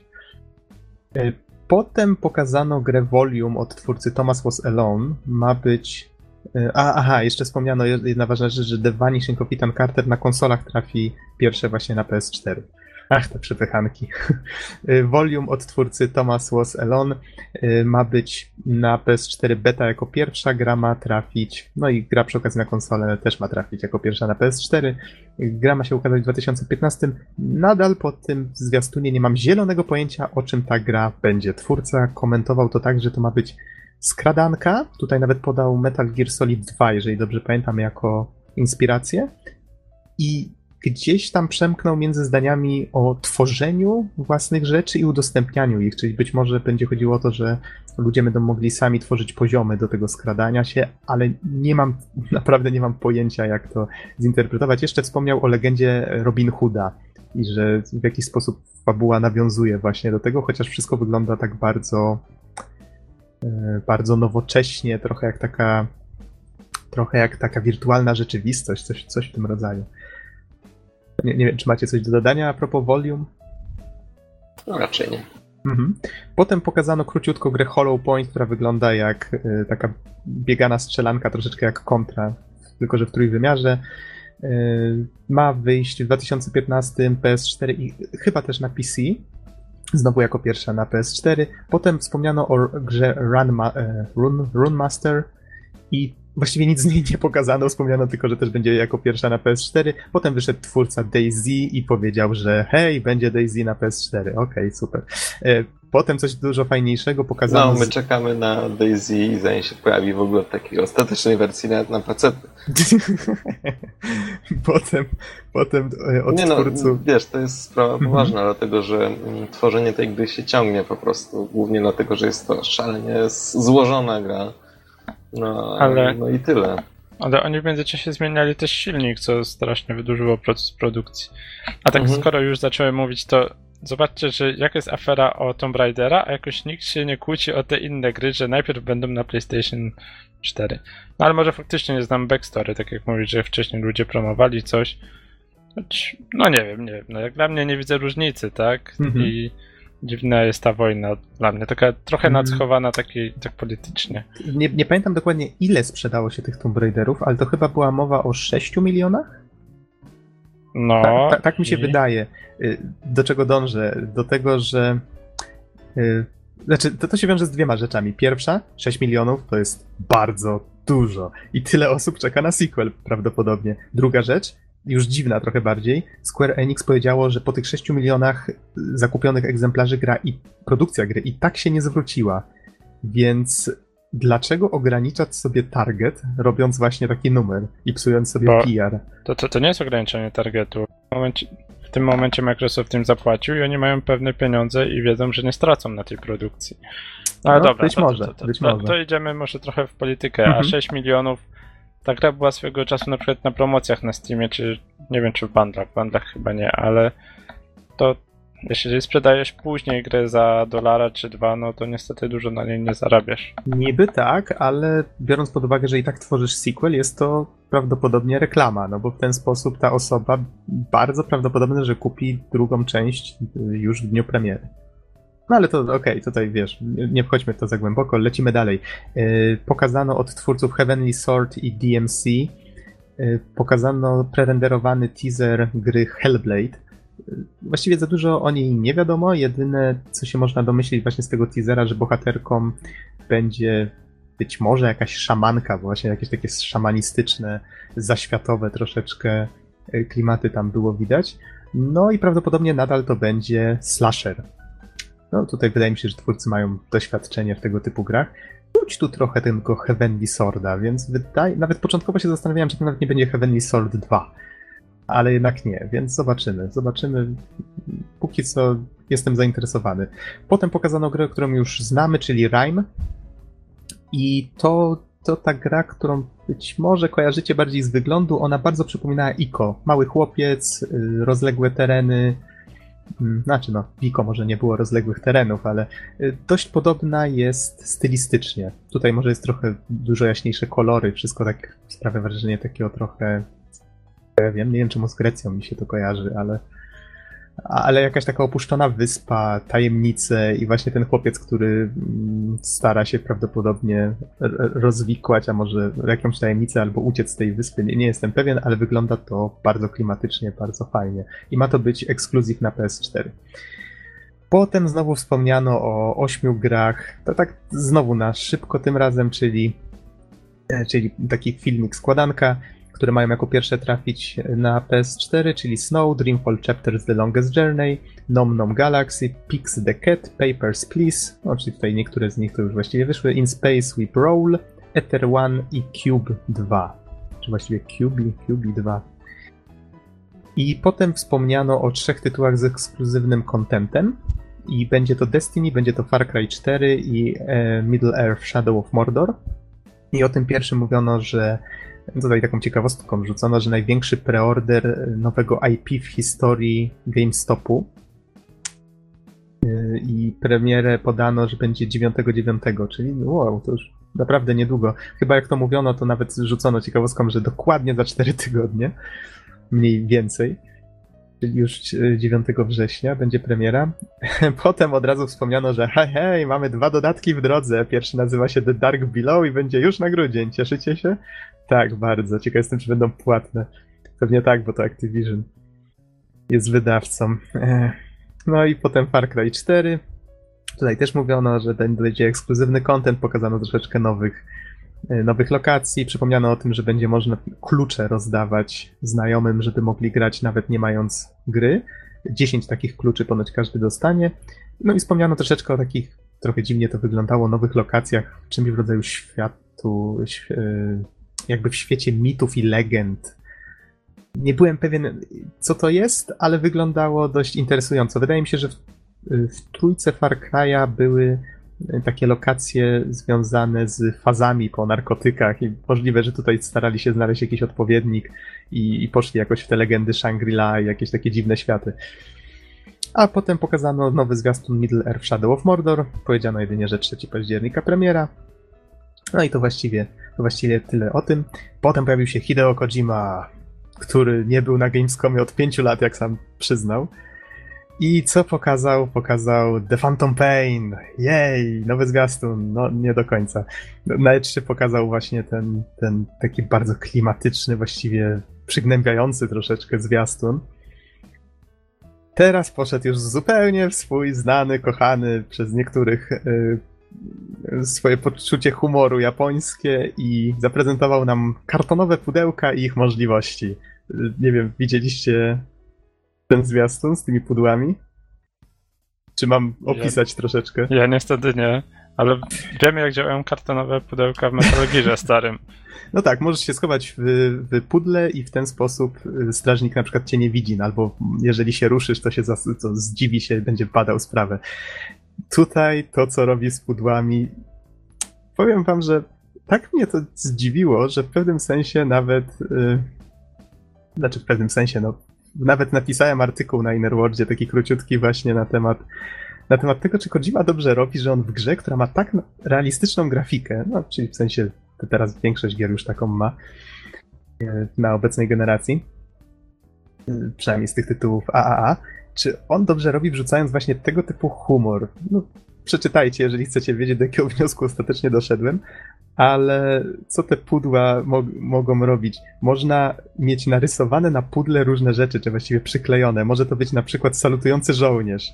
I powiedzmy z odległości 20 metrów na tym zwiastunie, drugi żołnierz, my wstajemy w tym pudle, nagle on widzi właśnie takiego składanego papierowego żołnierza i tamten, a nie, wszystko w porządku, salutuje mu i odchodzi, co nie? Albo w innym przypadku e, na przykład jakaś panienka z rozkładówki i tamten zamiast zobaczyć, kto siedzi w tym pudle, podbieganie i wow, zaczyna się przyglądać. O, oczywiście Snake od razu zrzuca pudło i kładzie go na łopatki kilkoma celnymi, sierpowymi. No, typowo japoński humor, wiecie jak to jest. Możecie to, myślę, że Jak wrzucimy... Jak Mhm. dla mnie geniusz, po prostu geniusz. Nie, w sensie dzisiaj za dużo gier jest, które traktują się tak stuprocentowo poważnie i chyba właśnie Czytałeś to... mój tekst? Nie, nie, nie, ale... Bo doszedłeś do wyjątkowo podobnego wniosku. A, ale wiem ile fanów sprawia na przykład Saints Row trójka czy teraz czwórka, które właśnie są takie zupełnie odjechane, dużo rzeczy traktują tak mało poważnie i z tego płynie masa, Mhm. masa fanów. To ja może tylko dodam dla osób, które nie, nie miały wcześniej do czynienia z serią. Ona ma w sobie różne dziwne elementy, a tutaj ten filmik jakby skupia się wyjątkowo tylko na nich, ale one nie są jakby konieczne. Nie musimy korzystać nawet, myślę, z większości tych dziwnych przedmiotów. Oczywiście w grze są różne też takie motywy. Ona tam łączy na przykład poważną tematykę wojenną z, z, z takimi dziwacznymi tematami, na przykład jak no, chociażby pojawiają się tam ludzie, którzy potrafią albo czytać w myślach, albo mają różne inne dziwaczne umiejętności. Więc to jest takie mieszanie fikcji z prawdą, bo tam w tej chwili Kojima kręci się właśnie w tych obecnych Metal Gearach wokół zimnej wojny i, właśnie zagrożenia nuklearnego. Zresztą zagrożenie nuklearne to jest jakby tutaj temat ciągnący się w serii od, od samego początku. No ale to tak. O, Jako ciekawostkę mogę, Mhm. mogę jeszcze wspomnieć, że w sumie w najnowszym Saints Row też jest moment, w którym po prostu mamy pudło jako, jako właśnie taką disguise, jako przebranie. E, Jest Aha. zresztą czytelne nawiązanie do Snake'a. Zresztą w najnowszym Saints Row jest mnóstwo nawiązań, także do Dead Space'a, twojego ukochanego. Więc myślę, że warto Grzesia przyjrzeć, albo chociażby moje recenzji, w której wymieniłem część z tych e, nawiązań. No w każdym razie, e, w każdym razie, no są pudła. Tam nawiązań. Tam nawiązań są tysiące i do prototypa tej gry, gdzie się biegało tym takim jakby mutantem. Kurde, no geniusz, geniusz. Okej. E, c- To odsyłamy w takim razie do waszej recenzji, tak? Bo to kie- kiedy było? Znaczy Dwa? bar- Dwa bardziej? Dona, ja jeszcze nie recenzowałem, A, dopiero okej. zacząłem grać dzisiaj. Okej, to dwa tygodnie temu było, tak? No, chyba trochę Nie. wcześniej. Mo- może trzy, no ale niedawno, niedawno, to tam odsyłamy. Y, Co tutaj jeszcze? A, to, to jest ciekawa rzecz. Zaraz po tych pudłach pojawił się zwiastun, no właściwie teaser bardziej, czegoś co nazwano PT, w sensie PT. E, To chyba był skrót od Szanowni Państwo, tak? Y, Już nie pamiętam dokładnie. W każdym razie to wyglądało po tym zwiastunie jako takie demko horroru. No właściwie, sz- szczerze mówiąc, jakoś tak puściłem mimo, mimo uszu, mimo oczu ten, ten zwiastun. Nie zainteresował mnie jakoś szczególnie. Widziałem tylko, ok, jest horror, e, ok, chwalą się tym, że to jest pierwszy interaktywny teaser i że można go w tej chwili ściągnąć od razu na PS4 i, i właściwie go sprawdzić. No, Okej, I, i cały ten zwiastun zakończono pokazaniem e, ludzi wziętych z ulicy, prawdopodobnie aktorów, wiecie jak to jest, którzy mieli pokazać jak to, e, jak to krzyczą e, po, po zobaczeniu czegoś strasznego na ekranie. No, Wiecie, znacie na pewno takie, takie filmiki. No i to sprawiło, że już w ogóle stwierdziłem, ech, mech, okej, nieważne. I co się okazało następnego dnia, że to PT to jest nowy Silent Hill, tworzony przez Guillermo del Toro, wybaczcie, nadal nie wiem jak się czyta to imię i nazwisko, i Kojimę właśnie na Fox Engine. Y, I, I gra będzie się nazywała nie Silent Hill, tylko Silent Hills. Prawdopodobnie będzie rebootem serii. No po prostu wow. Jak ktoś odpalił to demko i je przeszedł, to na końcu mu się wyświetla właśnie e, właśnie zwiastun już taki właściwy, który pokazuje, że to jest właśnie Silent Hill. I sobie przypomniałem tą akcję, którą Kojima kiedyś odwalił na VGA, nie wiem czy pamiętacie, z, y, z ogłoszeniem właśnie Metal Gear Solid 5 The Phantom Pain. Zapowiedział grę, która się nazywała rzekomo The, Fa- The Phantom Pain i miało ją tworzyć bodajże Moby Dick Studio. Oczywiście, jak ktoś próbował googlować, to się okazywało, że takie studio nigdy nie istniało. I dopiero fani, którzy roz, rozbrali dokładnie na części pierwsze cały ten zwiastun, się zorientowali, że bohater gdzieś tam ma skazę na policzku, tak jak Snake, że jak się w napis yy, w logo The Phantom Pain w puste miejsca próbuje pouzupełniać jakieś litery, to nagle się okazuje, że się układa na górze napis Metal Gear Solid 5 i tak dalej, i tak dalej. Więc Kojima znowu to zrobił, znowu dałem się nabrać. I tym razem jestem strasznie ciekaw, gdzie zaprowadzi właśnie z Guillermo, Guillermo del Toro Silent Hill. To jest o tyle ciekawe, że z tego co pamiętam, ten reżyser kiedyś, jak już jakiś tam horror, bodajże Insane próbował tworzyć, to mówił, że on jest bardzo przeciwny wszelkim cutscenkom w grach, że jak tylko są cutscenki, to on przewija, bo on nie lubi, jak mu się kontrolę w grze odbiera. Z kolei Kojima jest znany z kilkudziesięciominutowych cutscenek w Metal Gear Solid. Ja jestem naprawdę ciekaw, jak ci ludzie się nie pozabijają tworząc tę grę, to, to może z tego wyjść nawet coś ciekawego. Ale to taka prywatna dygresja. Nie wiem, czy macie coś do dodania a propos, czy nie interesujecie się serią zbytnio? Raczej się nie interesujemy. Okej, to Przynajmniej przejdźmy... tak za siebie mówię. Mhm. W takim razie przejdźmy dalej. Ja już widzę, że prawdopodobnie jednak na recenzję Crysisa nie starczy nam czasu. Więc lecąc dalej, e, wspomniano troszeczkę o, o tym, że dodano już szerowanie wideo y, na PlayStation 4 na YouTubie. Wspomniano o tym SharePlay, o którym już kiedyś nam mówiono, ale teraz się okazało, że jeżeli ktoś nie posiada gry, też będzie mógł w nią grać. Co prawda potem po konferencji pojawiły się newsy, że ma być e, takie ograniczenie, że jedna partyjka z kumplem, który właśnie nie ma gry, możemy mu ją udostępnić. On chyba nawet nie będzie musiał jej pobierać, to jest ciekawe. On będzie streamował tą grę prawdopodobnie. y, on będzie mógł tylko godzinkę z nami grać, potem trzeba będzie rozpocząć akcję od nowa. To, to taka trochę upierdliwość, no ale prawdopodobnie mająca zachęcić do kupienia gry właściwej. Na Gamescomie jest ponoć grywalny Morfeusz, czyli ta wirtualna rzeczywistość, o tym też się pochwalono. Niestety słyszałem właśnie od kolegów z Innerworldu, że strasznie ciężko się dopchać do tego. A nie, mówili akurat w przypadku Morfeusza, że chyba trzeba chyba trzeba mieć zaproszenie akurat, żeby go wypróbować, czy coś w tym rodzaju, więc to pewnie tylko dla dziennikarzy z większych stron, czy czasopism. Wspomniano też o tym, że PS Now, czyli ta usługa streamingowa, ona wystartuje w 2015 w Europie. Przypomniano o PS TV, czyli tej takiej malutkiej wicie, która ma tak, to, to właściwie taka konsolka, która ma uruchamiać igry z i pozwalać na streaming e, gier z PS4, który jest podłączony do innego telewizora, czyli coś w rodzaju takiego odbiornika obrazu, nazwijmy to. Jak mamy dwa telewizory, to można wykorzystać to, to pudełeczko też do tego. 99 euro ma to kosztować i trafić do Europy 14 listopada. To jeszcze nie koniec. Wspomniano jeszcze, właściwie pokazano zwiastun gry Until Dawn, też horror i ma być to PS4 Exclusive. Y, pokazano Drive Club i powiem wam, że no tutaj już widzieliśmy tą grę. Nie pamiętam, czy gameplay na pewno w tej chwili już pokazano gameplay, jak można się ścigać. Też to ma być PS4 Exclusive, ale ta gra wygląda fenomenalnie.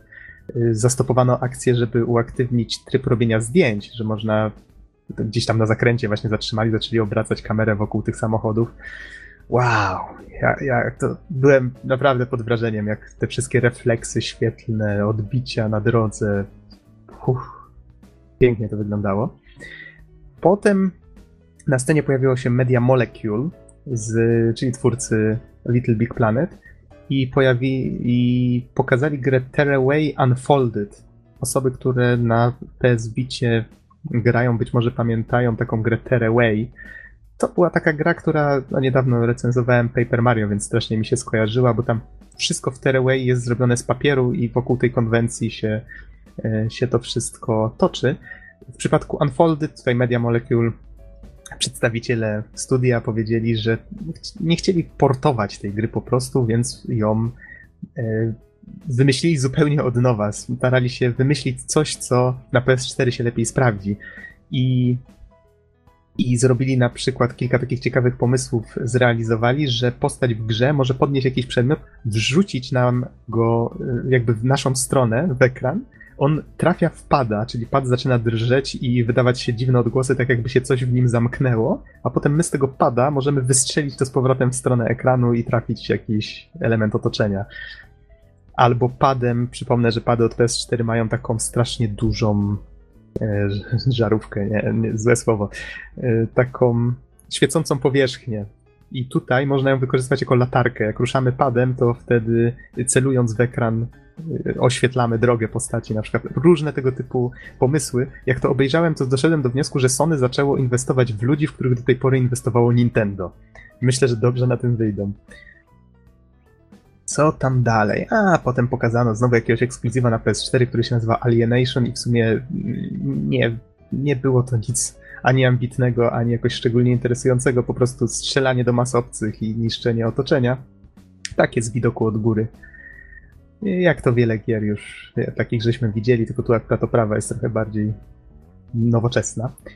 I na sam koniec, tutaj Sony w ogóle wspomniało, że pokazało tego jednego wieczora więcej gier na Gamescomie niż na poprzednich Gamescomach, więc to już mówi samo za siebie. Na sam koniec wyszedł e, tutaj ja zawsze mówiłem Michael Ansel, ale oni po francusku Michel Ancel, nawet zanotowałem, żeby się nauczyć. Wyszedł właśnie e, Michel Ancel, twórca, który stworzył Raymana. Ja strasznie e, lubię gry tego człowieka. On wyszedł i ja tak patrzę, Ancel, Michel ty, ja znam tego gościa z twarzy. I oni go zapowiedzieli Wild Ship Studio. Ja tak sobie chwilę połączyłem szare komórki, tam fakty i tak sobie myślę, co on tam robi? Dlaczego on nie jest w Ubisoftie? Dlaczego on nie, dlaczego on nie robi Beyond Good and Evil 2, co nie? I tak, a nie. To był dla mnie szok. Ale się okazało, że tworzy, a potem zbadałem sprawę, okazało się, że on nadal tworzy w Ubisoftie różne tytuły, ale w tym jakby w międzyczasie y, założył rok temu bodajże y, niezależne studio, które się nazywa właśnie Wild Ship Studio i tworzy z nim grę Wild. I to jest właśnie to, co teraz zaprezentowano jako ekskluzyw na PS4. Powiem wam, że wygląda to bardzo ładnie. Troszeczkę taki klimat, y, klimat takiej kreskówki Pixara gdzie mamy tutaj znowu takie szamanistyczne klimaty. Nie wiem, czemu to jest ostatnio popularne widocznie. E, widać tam było dwie postacie. Jeden mężczyzna taki z dużymi barami, ale tak po, po twarzy widać, że poczciwiec i właśnie kobieta, która znowu tutaj wracam do tej szamanki, e, która widać było, że potrafi w jakiś sposób kontrolować zwierzęta. Na przykład szła z, z, ze stadem wilków albo leciała na jakimś wielkim orle, coś w tym rodzaju. I to wszystko w takich klimatach trochę celtyckich. Nie jestem pewien, jak to dokładnie opisać, ale wyglądało to bardzo, bardzo sympatycznie. Właśnie tak jak jakaś taka kreskówka Pixara. Wydaje mi się, że to, to jest taki, taki czarny koń troszeczkę może być Gamescomu. I tym Sony właściwie zakończyło. Nie wiem, czy macie tutaj coś do dodania, bo ja tak gadam, gadam, gadam i robi się nudno. Czy oglądaliście, nie wiem, któryś ja, ze zwiast... Ja, właśnie, ja nie oglądałem niestety konferencji. Mhm. Ze względu na czas, więc nie wiem, tylko słucham. A powiedz, czy któraś z tych gier w jakiś sposób Cię zainteresowała? Może mam coś dodać? Bo już wydaje mi się, że i tak nie zdążę zrecenzować Crysisa, więc możemy dziebko jakby więcej tutaj poruszyć. Czy nie macie żadnych pytań? Znaczy, musiałbym je zobaczyć na żywo. Na razie w sensie trailery coś Mhm. Ale okay. pytań na razie nie mam.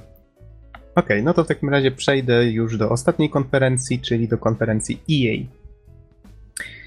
I EA, powiem wam, że EA stara się ocieplić swój wizerunek. Takie odniosłem wrażenie, bo to było widać właściwie, że starają się coś tam od tego Nintendo podpatrzyć, bo wiecie, ile to razy można dostawać nagrody dla najgorszej firmy, prawda?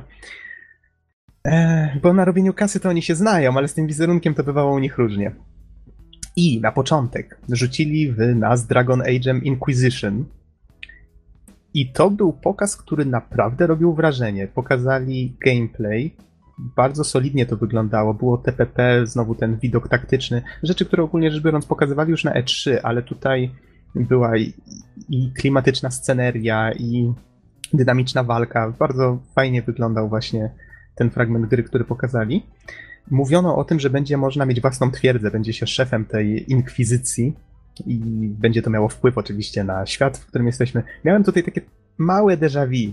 To znaczy, mówią, że będziemy mieli własną twierdzę, będziemy mieli ludzi, których będziemy pozyskiwać właśnie gdzieś na misjach. Mamy mapę świata, na której zaznaczamy misję. Ja tak sobie myślę, aha, to tak jak własny statek, własna załoga, kapit komandor Shepard, dosłownie kalka, co nie? Ale, ale okej. Okay. Dla, dla BioWare'u to widocznie działa. Jeżeli to będzie grywalne, to czemu nie?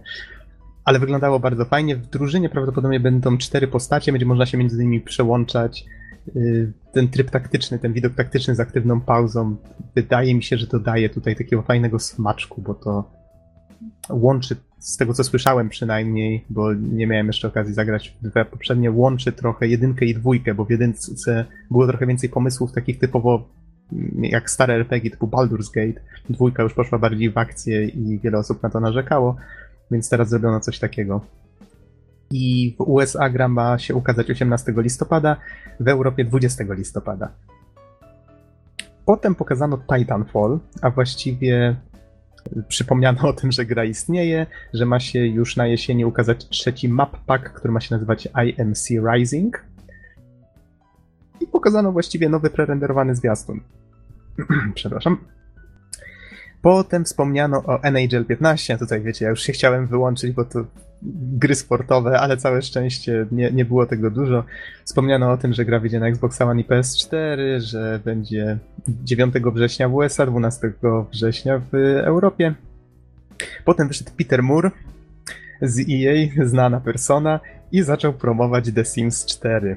I robił to po prostu. To jest właśnie jedna z tych rzeczy, co mówiłem, że się uczą od Nintendo. Wyszła jedna pani, zaczęła tworzyć postać, która miała być podobna właśnie do niego. I mówi, o, stwórzmy go tutaj, niech, niech będzie twórczy. On mówi, tak, tak, to cały ja. I, i taki, i taki. No, tak. I to wszystko w takiej właśnie konwencji humorystycznej, to trochę tak z przymrużeniem oka, z dystansem do siebie. Widać było, że, że chcieli, y, żeby ludzie też zapamiętali to trochę tak pogodnie. I wydaje mi się, że nawet, nawet im się to udało, chociaż przyznam szczerze, że, yy, że akurat tą konferencję oglądałem nie na żywo, więc przewinąłem kawałek już tych Simsów, bo bardzo dużo czasu im poświęcono, dużo gameplayu pokazano, różnych możliwości. Wydaje mi się, że jak ktoś się interesuje Simsami, to, to powinien sobie obejrzeć, bo dużo tam faktycznie było informacji. Całkiem sympatycznie to przy okazji pokazano. I gra ma się ukazać 2 września 2014, więc bardzo, bardzo niedługo. Potem wspomniano, a właściwie przypomniano o FIFA World. Pochwalono się trochę statystykami, to, to jest chyba gra free to play. E, potem znowu o FIFA 15 mówiono, czyli o czymś, o czym już mówił wcześniej Microsoft. Tylko, że tutaj też dużo czasu ten, akurat na tą FIFA poświęcono. Potem przypomniano nam o Star Wars The Old Republic, które w tej chwili też jest już free to play. MMO w świecie Gwiezdnych Wojen, już żeśmy mówili o nim nieraz. I wspomniano o tym, że niedługo będzie już można tam budować własne fortece w dodatku, który ma się nazywać Galactic Strongholds. Y, po następnie wspomniano. Mogę tylko o... od siebie dodać, mhm. Y, że w sumie trochę ciekawi mnie, jak, jak ta gra dalej się rozwinie. Ona teraz przeszła moduł free to play, ten model, y, ale tak na dobrą sprawę to jest, przynajmniej słuchając recenzji gościa, który, którego zaprosiliśmy właśnie z tej okazji, żeby nam zrecenzował tą grę, to bodajże Rezi, The tak. Shirley? Rezi. Rezi, Rezi, tak. Mhm. E, odniosłem wrażenie, że jest to po prostu single player, który trochę mechanicznie został przeniesiony e, do formuły multi i szczerze powiedziawszy tak to wyglądało. Natomiast chyba widać, że trochę idą jednak w stronę multi, żeby ten model rozgrywki trochę był bardziej interaktywny, żeby była po prostu większa możliwość działań graczy. No zobaczymy, zobaczymy. Do tytułu podchodzę na razie z, z pewną dozą dystansu, ale free to play plus ewentualnie rozwój produkcji mogą być całkiem zachęcające. Mhm. Wydaje mi się, że nie pamiętam dokładnie kiedy ta gra wyszła, ale trochę czasu już minęło i wydaje mi się, że jeżeli ktoś chce się zainteresować graniem w tę grę, to chyba powinien to, niedługo zrobić, bo to, to, to jest już taki, jak mi się wydaje, kwiat wieku MMO, ale ekspertem nie jestem, bo to już, to już wiecie. Jedyne MMO, w które grałem dłużej niż dwie godziny, to, yy, to Guild Wars 2. No, niego grałem całkiem sporo akurat, ale w dwie godziny to jest, to jest drugie miejsce zajmuje WoW, który dokładnie dwie godziny w niego grałem. Stwierdziłem, że mniejszej gry dawno nie widziałem. Ale to wiele osób już mi tłumaczyło, dlaczego się mylę, więc nie będę drążył tego tematu. Okej. Okay. Dalej pokazano Downgate, czyli E, czyli MOBę od EA. I właściwie wspomniano jedynie, że można się już zapisywać na betę. Potem właściwie już dwie gry tylko zostały. Do końca e, wspomniano o Shadow Realms. To jest gra, która być może żeście słyszeli hasło You, you have been chosen, czyli zostałeś wybrany. Niektórzy, którzy mieli konta na y, usługach BioWare'u dostawali właśnie maila z takim czymś, z takim hasłem pojawiały się też filmiki, bodajże z aktorami, z tego co pamiętam, które pokazywały teoretycznie nasz świat współczesny, ale z jakimiś takimi klimatami trochę mistycznymi, jakieś ciemne moce, tego typu rzeczy. No i się okazało, że to właśnie nowe IP, które, czyli nowa marka, którą BioWare miało zaprezentować teraz na, na Gamescomie, to się okazało, że ta gra nazywa się Shadow Realms i ma być to właśnie gra RPG w takich klimatach, czyli czasy współczesne, ludzie z niezwykłymi umiejętnościami, którzy walczą z demonami, o jakie to oryginalne. Ale może, może uda im się to dobrze zrobić, zobaczymy. To, co ciekawe akurat w tej zapowiedzi było, to to, że przeciwnicy będą kontrolowani przez mistrza gry. On ma się nazywać Shadow Lord. Y, fabuła ma być podzielona na epizody i Ponoć na Gamescomie była wersja grywalna. Nie czytałem niczyich wrażeń na ten temat, ale, ale jakby ciekawy jest tu sam ten pomysł powrotu do, do mistrza gry. Pamiętam, że w Neverwinter Nights takie, takie pomysły tak, już też, się też pojawiały. było to. Natomiast wiesz co, trochę mnie dziwi, dlaczego tyle czasu minęło, zanim ponownie odkryto zalety tego modelu. E, Nie wiem, czy pamiętasz, ale my żeśmy zaczęli rozmawiać na ten temat, jak e, na Wii U zaczęliśmy grać. Że jedna osoba właśnie ma kontrolę nad Tak, czymś, no inni jest- nie widzą. To jest po prostu rozwinięta, rozwinięta idea systemu e, no, niesymetrycznego gameplayu. Ja myślę, że to jest genialna rzecz. I warto, warto coś takiego inwestować, wymyślać jakieś takie nowe formuły właśnie oparte na tym pomyśle, dlatego że to jest kurczę, coś, co- to jest coś właściwie, czego prawie w ogóle nie ma w grach obecnie. No, E, ale I... Mhm. w sensie, ja się zastanawiam, jak to się sprawdza, no bo na Wii U, na przykład jak graliśmy w Zombie U, nie wiem, czy pamiętasz, Don, to było fajne, że można było rzucić zombiaka na przykład za plecami twojego kumpla i patrzeć, jak on zareaguje. I ten fan odchodzi w momencie, kiedy się gra sieciowo. Przynajmniej mam takie wrażenie, że no wiecie, dla mnie to nie byłaby taka zabawa, no bo inaczej, kiedy widzicie, tak, aha, dobra, no to, to ja się trochę nad nim poznęcam, tutaj mu rzucę trzech zombiaków z tej i jednego z tyłu, zobaczymy jak sobie poradzi, nie? I, I uśmiechasz się za plecami. No, no, no, i tak, patrzysz jak on reaguje, Mhm. ale kiedy robicie to przez internet, nie ma tego bezpośredniego kontaktu, myślę, że, że ten model wtedy nie, nie ma takiego efektu i dlatego nie powstają takie gry. Znaczy wiesz, to, to jeszcze zależy, dlatego że oczywiście ten sam ten fan bezpośredniej interakcji graczy też jest no właściwie jedną z największych zalet Wii U. Natomiast e, zwróć uwagę, że wtedy na przykład gracz, który ma do ukończenia poziom i ma świadomość, że na przykład układem przeciwników steruje inny gracz, to jest zupełnie inna bajka wtedy. To już nie jest sztuczna inteligencja. Tutaj, bo sztuczna inteligencja zawsze powtarza pewne schematy bez względu na to, jak jest rozbudowana. Natomiast tutaj zupełnie inne wrażenia płyną z rozgrywki ze strony gracza, ale jeśli chodzi o właśnie ten system gameplayu niesymetrycznego, to przecież e, e, tego, to, to nie musi się ograniczyć do, właśnie do, do tego rozwiązania. Przecież mamy na przykład Evolve, o którym już dzisiaj powiedzieliśmy, albo na przykład e, mój ukochany Aliens vs Predator 2, w którym zastosowano właściwie jedną chyba z najprostszych form niesymetrycznej rozgrywki, czyli trzy różne postaci, które, które, którymi gra się diametralnie różne, prawda? Marine ma wykrywacz ruchu i pukawki przeróżne, futurystyczne, mm, natomiast obcy musi chować się w cieniach i polować, więc no, Myślę, że ten, ten właściwie cała ta idea mm, niesymetrycznego, niesymetrycznego gameplayu jest naprawdę no, bardzo bogata. Można naprawdę wiele z niej wymyślić i ma ogromny potencjał. Mam nadzieję, że, że rynek się ruszy trochę w tę stronę, bo jest naprawdę co odkrywać. Mhm. To jeżeli w takim razie ktoś z Was czuje się zainteresowany tym Shadow Realms, to wspomniano jeszcze o tym, że zapisy na alfę już są. Z kolei testy mają się rozpocząć za miesiąc. No i tutaj wspominano o tym, że ta gra ma być bardzo skoncentrowana na community, że to przede wszystkim ludzie będą tworzyć jakby te doznania i tak dalej, cokolwiek to miałoby znaczyć, ale, ale wydaje mi się, że ten sam fakt, że, że tutaj będzie skupione na, na, na tym, że przeciwnicy nie będą kontrolowani przez sztuczną inteligencję, to już może jakby wpłynąć na to. Zobaczymy, jak to, jak to im wyjdzie. No i epizodyczna fabuła to też tak zastanawia troszeczkę, jak faktycznie uda im się to. Ktoś Rozegrać. podpatrzył od Telltale Games.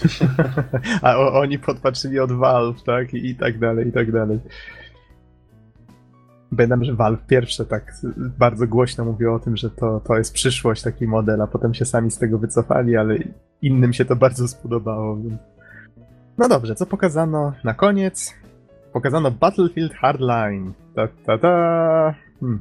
No okej, niech będzie, ale pokazano tym razem nie multi, tylko pokazano single player. No Ta, ta, ta. Ja, ja jestem człowiekiem, który woli, szczerze mówiąc, grać w dobrze zaprojektowanego singla, więc nawet się ucieszyłem.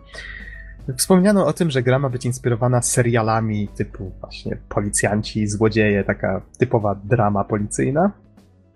Yy, I że tutaj inspiracja tymi serialami nie będzie tylko jakby w tematyce, ale też w, w tym, że każdy rozdział ma być czymś w rodzaju odcinka, czyli będzie jakiś cliffhanger pewnie na końcu i, i tak dalej, i tak dalej. To nie jest nowy pomysł. Coś takiego było chociażby w Alone in the Dark, tym, tym najnowszym.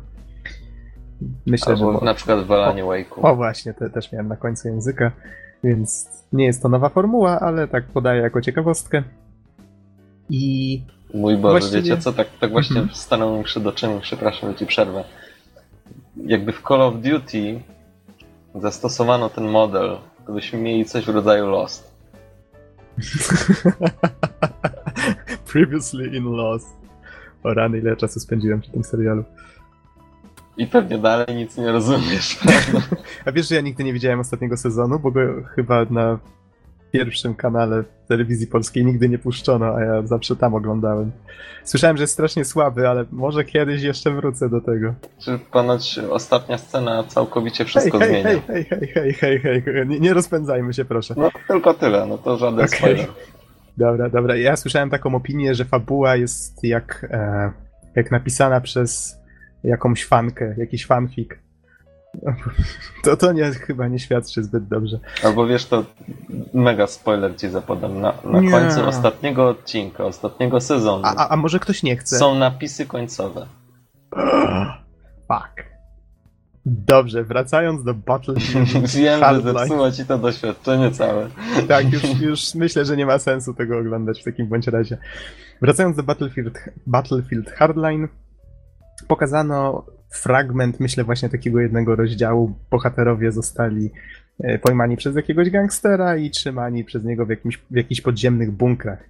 No, była scena rodem z Call of Duty, czyli oskryptowane dialogi, oskryptowane scenki, jak to się właśnie wyłamywali z tego więzienia i wydostawali na zewnątrz, gdzie z kolei już akcja stała się troszeczkę bardziej otwarta, chociaż cały pokaz znowu był taki totalnie oskryptowany na zasadzie, że nie wierzę, żeby rozgrywka wyglądała w ten sposób w trakcie gry, jak gracz będzie mógł sobie wybrać, czy pójść w lewo, czy w prawo. Tutaj wszystko wyglądało tak, żeby, żeby każda sekunda tego pokazu była e, jak najbardziej dynamiczna i sprawiająca wrażenie właśnie mm, serialu, no, nazwijmy to w ten sposób.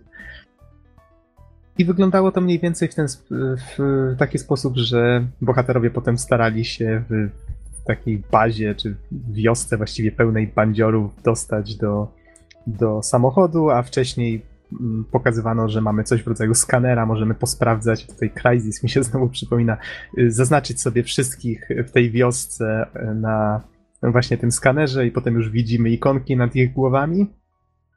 I ten skaner potrafi też rozpoznawać, która z tych osób to jest jakiś, powiedzmy, bardzo poszukiwany bandyta, za którego możemy zgarnąć jakąś ekstra nagrodę. Ta, to myślę, że to takie ozdobniki. W każdym razie gra wygląda bardzo ładnie. Yy, Widać, że jest bardzo nastawiona na dynamiczną akcję. Nie, nadal myślę, że fani Battlefielda raczej raczej takiego klasycznego Battlefielda tutaj będą kręcić mocno nosem, bo to jest taki typowy, taki typowy skok na, na fanów Call of Duty, takie mam wrażenie. No i wygląda to efektownie. Jak ktoś lubi szybką akcję, to myślę, że może go zainteresować. Wspomniano też o dwóch nowych trybach multi, które, które ponoć można było zagrać na Gamescomie. Y, Jeden z nich nazywa się Hotwire i polega na tym, polega na tym, że przeniesiono, przeszczepiono właściwie y, Need for Speeda na, na Battlefielda, bo mamy samochody i się ścigamy jakby w pościgu policyjnym. Okej. I jest też typ Rescue, który tutaj właściwie przeszczepiono z innego pacjenta z Counter-Strike'a. Mamy 5 na 5 drużynę, czyli terroryści, antyterroryści i mamy zakładników, które musimy, których musimy wynieść. Na pokazówce pokazano jakąś planszę w y, szklarnię czy coś w tym rodzaju, gdzie hodowano Marysię. Marysia zaczęła się palić i w pewnym momencie to wszystko wybuchnie.